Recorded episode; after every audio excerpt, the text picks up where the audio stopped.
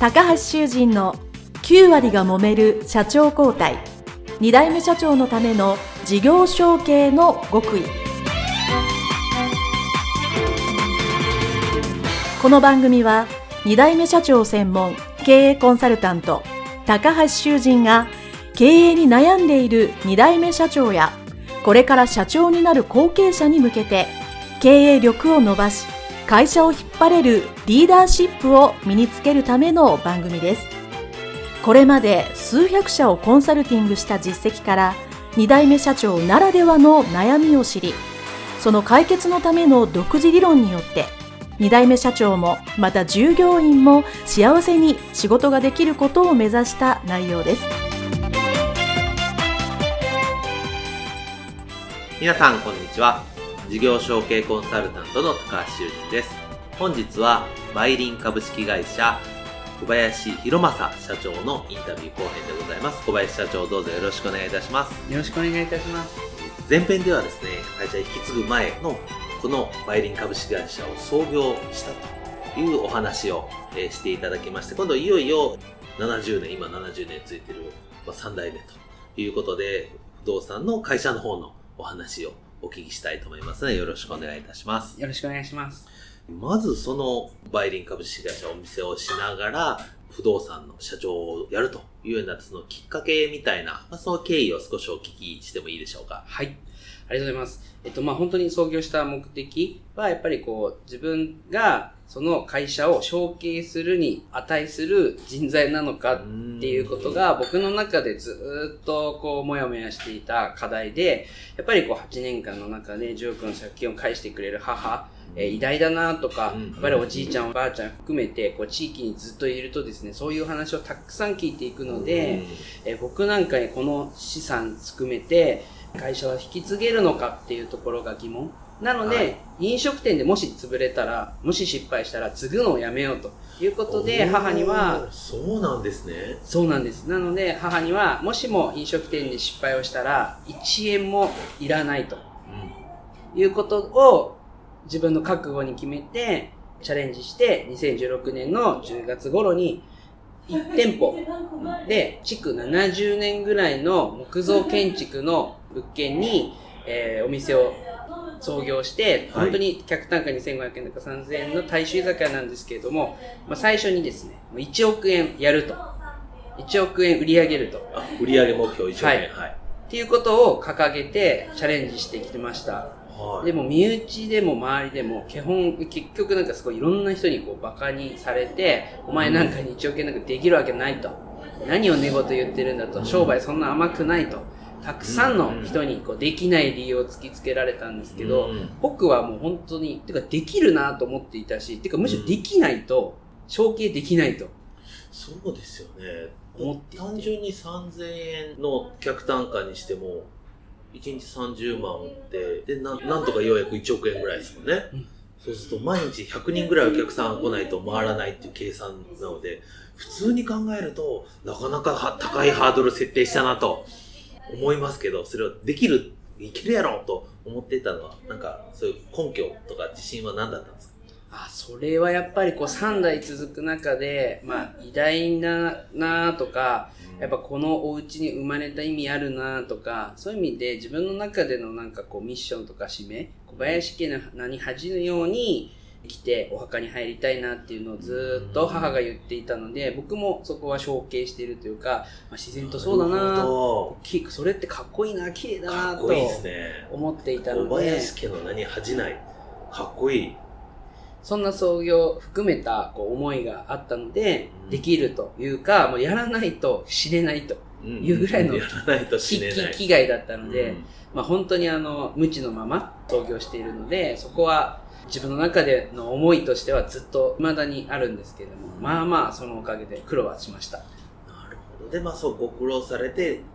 店舗が成功して、じゃあ、もう不動産の社長になりなさいというふうにお母様から言われたんですか？そうですね。やはり母と話をする中で、あの、本当に喧嘩もよく起こっていたんですけれども、結局、母側、親側が何を持ってたのかなと、すごいうん厳しくとか商売はこうだとか、ああじゃないとかこうじゃないとかすっごい言ってくるんですけど、良くなってもらいたいんだなとか、うん子供にそんなね、悪いことを言う親はいないけど、こうやっぱ伝える技術がないだけで、うんそういう関わりをされていたんだなとは今はもう思っているんですけど、はい結局1億円を達成したんですね。にはい2016年の8月に。はい。あすごい7月、決算8月スタートなので、えー7月にこう達成させていただいて、そんな多分結果を喜んでくれてなのか、承継うんしようっていうタイミングに入り、2016年の10月頃にこう承継をしたっていうような経緯でございます。なるほど。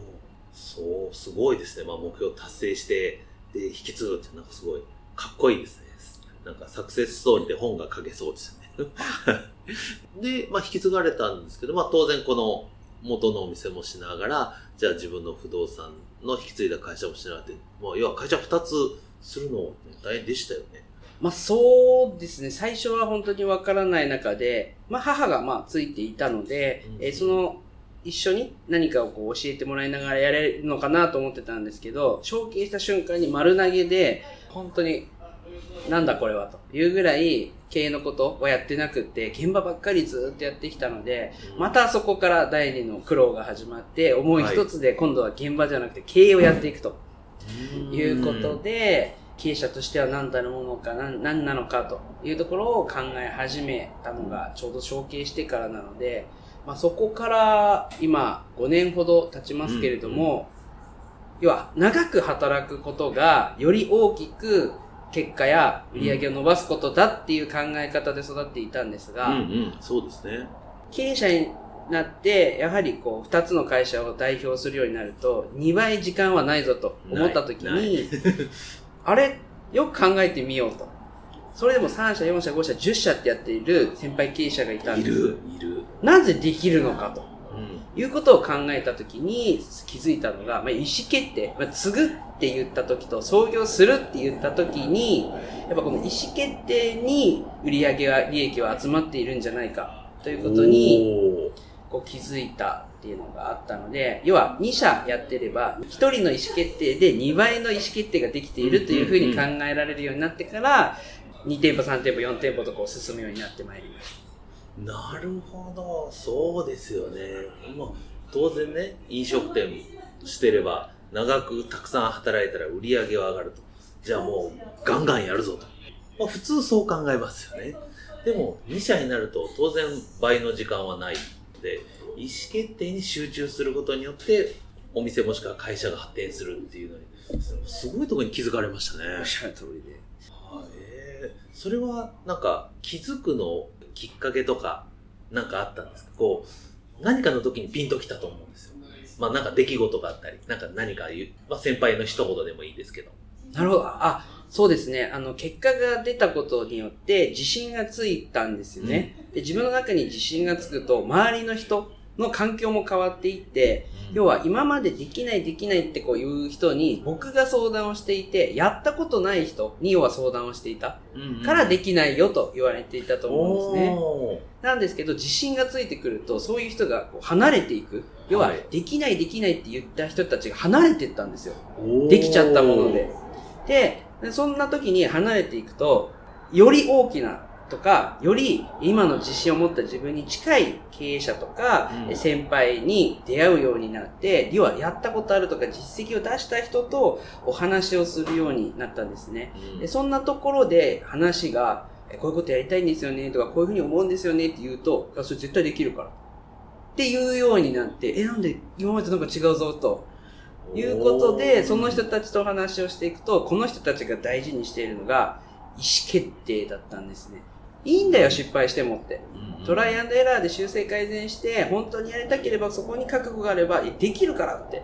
いう方に恵まれ、本当にまさにこう人は人によって磨かれるなぁと思った体験がありました。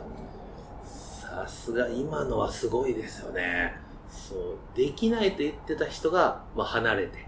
できるって言った人に今度自分が身を置くとそういう普通というか、ね、できるんだと思ったら当然人間何でもできるようになりますからそういうところになんかそこでこうステージが変わったというか何か新しいドアを開けた時があったんですよね、そこで。素晴らしいですね。これは今日、この回を聞いてるリスナーさんはもう、すごい大きなヒントですね、これは。今もうだいぶお話もいただいてるんですが、じゃあまあそういうのできるとなって、じゃあ自分の会社でいくつか得られたと思うんですけど、まあ、特に印象に残ってる、これはあの、力を入れてやったとか、これはこう自分のこう思いでやったみたいな、なんか会社の中の改善とか変化みたいなのはどんなのがありましたか？その不動産の方ですね。多分こう、飲食店の方はもう俺の思い通りにできてるはずなので、うん、不動産の引き継いだ方の会社ではい、ありがとうございます。引き継いだ方の会社は、やはりこう、母が、もう、知識と経験はもう圧倒的にずま抜けている領域で、かつ好きなんですよ、不動産が。と、いうことなんですけど、僕別に不動産好き嫌いもないし、そんな財務、労務っていうか知識、経験も、そこまでその決算もやってなかったので、わからなかったんですね。で、そんな中で、やっぱ経験でものめっちゃ言われて、教えてほしいというふうに言ってもですね、教えられないと。なぜだというと、私も生身の経験、とにかくやっただけだと。そこに決算者あるから見ろと。言われて見たらですね、暗号化っていうぐらい、全然わからない言語で難しくてですね、はい、これはちょっとまずいなってことで、で、まあどうしようどうしようということで、まあたくさん外にこう研修やセミナーとか勉強する機会を作っていきながら、まあ経営を学んでたんですけれども、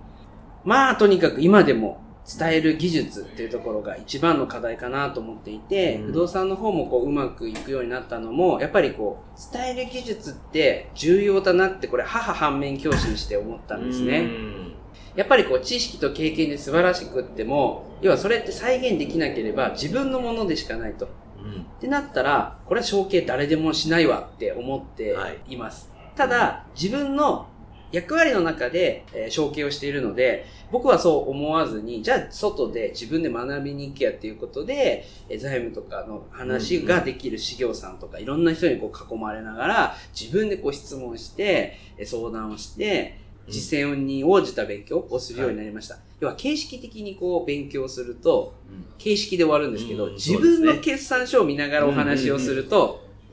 入ってくるんですよ。もう我がことですそう、我がことなので。ですよね。はい。この書いてるのが全部自分のお金にチャリンチャリンにつつながるわけですもんね。はい。なのでもう身近な人にいた、こう、事業さんとか、金融関係の保険業の方ですとか、もう本当そういう方と人間関係を作りながら、安心できるなと思ったらもうお見せして、いろいろごご教授いただきながら、勉強させてもらったっ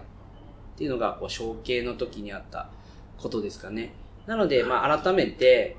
やっぱりこう、伝える技術が必要だなと思ったので、こう、愛を伝えるのもそうですけれども、今こういう風に段取って、こういう風な計画で、こういう風にやるからねって伝えられるようになってから、承継後がこう、どんどん加速していって、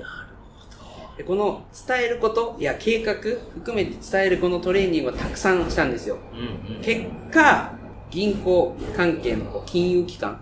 の人たちとのこの交渉にすごく役立ちまして、うん、えー、難しいと言われた融資も思いのあるこうプレゼンをたくさんしつつ、うん、将来はこうなんだ、こういうふうに絶対していくんだっていうとこと、過去の実績を見てもらって、融資がですね、なんと3億円ぐらい借りられるようになったっていうのがこの5年間の中で起こったことですかね。素晴らしい。伝える能力ってやっぱりその経営者とってやっぱりそれは社内であれ、社外であれ、すごく重要だな。いや、すごく素晴らしい内容だと思います。はい、ありがとうございます。で、まあ、たくさんお話を聞いてたのですけども、いよいよ最後の質問なんですけども、タイムマシーンのようなものがあって、これ皆さんにお聞きしてるんですけど、え過去の自分に戻って一言アドバイスをもらう。今の小林社長がするというのなんですけど、あの戻るタイミングはですね、このお店を創業して、すごい苦労して、1日22時間働いて、もうフラフラの